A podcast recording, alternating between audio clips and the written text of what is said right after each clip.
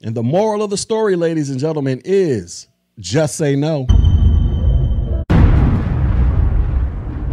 Well, ladies and gentlemen, it looks like our favorite track star is not going to be competing in the 2021 Olympics in Tokyo. Let's all shed a few tears. Let's all go down to the local shoe store and get our protest shoes and our protest markers and poster boards so we can all begin the process of screaming racism and white supremacy. Says Sha'Carri Richardson will miss the Tokyo Olympics. Sprinter is not selected for the 4x100 meter relay team after one month ban for testing positive for the ganja. Says American sprinter Sha'Carri Richardson will not be selected to the U.S. 2021 Olympic 4x100 meter relay team after she accepted a one month ban for testing positive for cannabis. The 21 year old who streaked to victory in the 100 meters at the U.S. Olympic trials in June was expected to be one of the biggest draws at the upcoming Tokyo Games, which she will now miss out on. Her supporters had hoped she could still compete in the relay event after the U.S. anti doping agency confirmed the suspension last last week, as her suspension was scheduled to end before the 4x100 meter relay.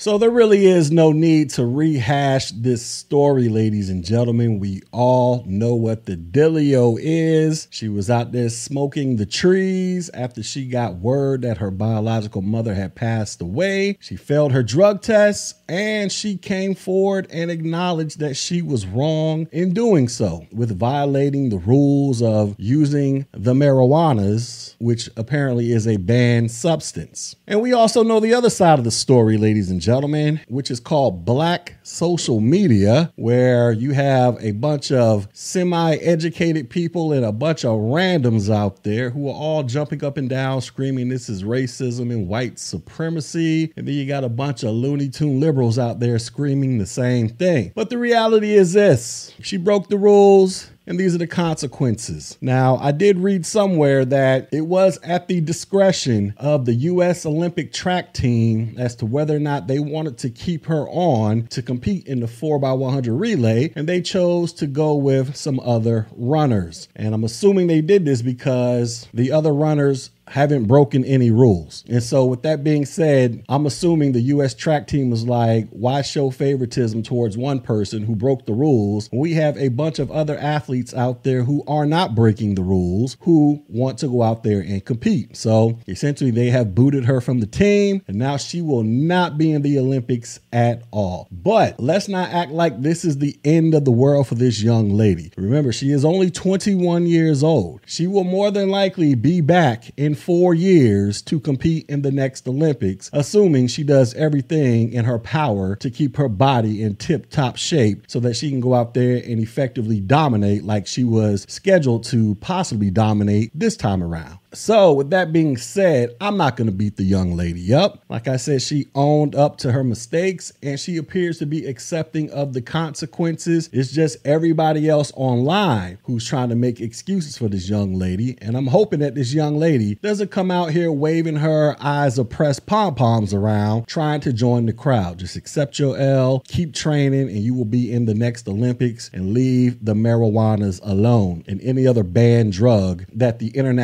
Olympic Committee says you're not supposed to use because that's another thing. Everybody's still on this. Marijuana is legal in Oregon, it's legal in certain parts of the United States. Well, it's not legal with the International Olympic Committee, and they are not bound by U.S. laws, rules, and regulations and all that wonderful stuff. So if they say it's illegal and you want to participate in their events, well, you're going to have to abide by their rules. That's just kind of how this thing goes, ladies and gentlemen. But, anyways, sad to hear, but it is what it is. Like I say, hopefully she will learn from this and move forward to become great. Because, you know, I really don't see a talent like this just fading away unless something drastic happens, which we are hoping and praying nothing drastic happens to this young woman to change the direction of her life. Hopefully, she spends the next four years training, getting in tip top shape so she can come out there and dominate the next round of Olympics that will be here in four years.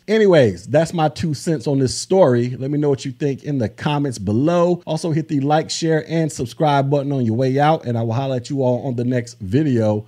Peace.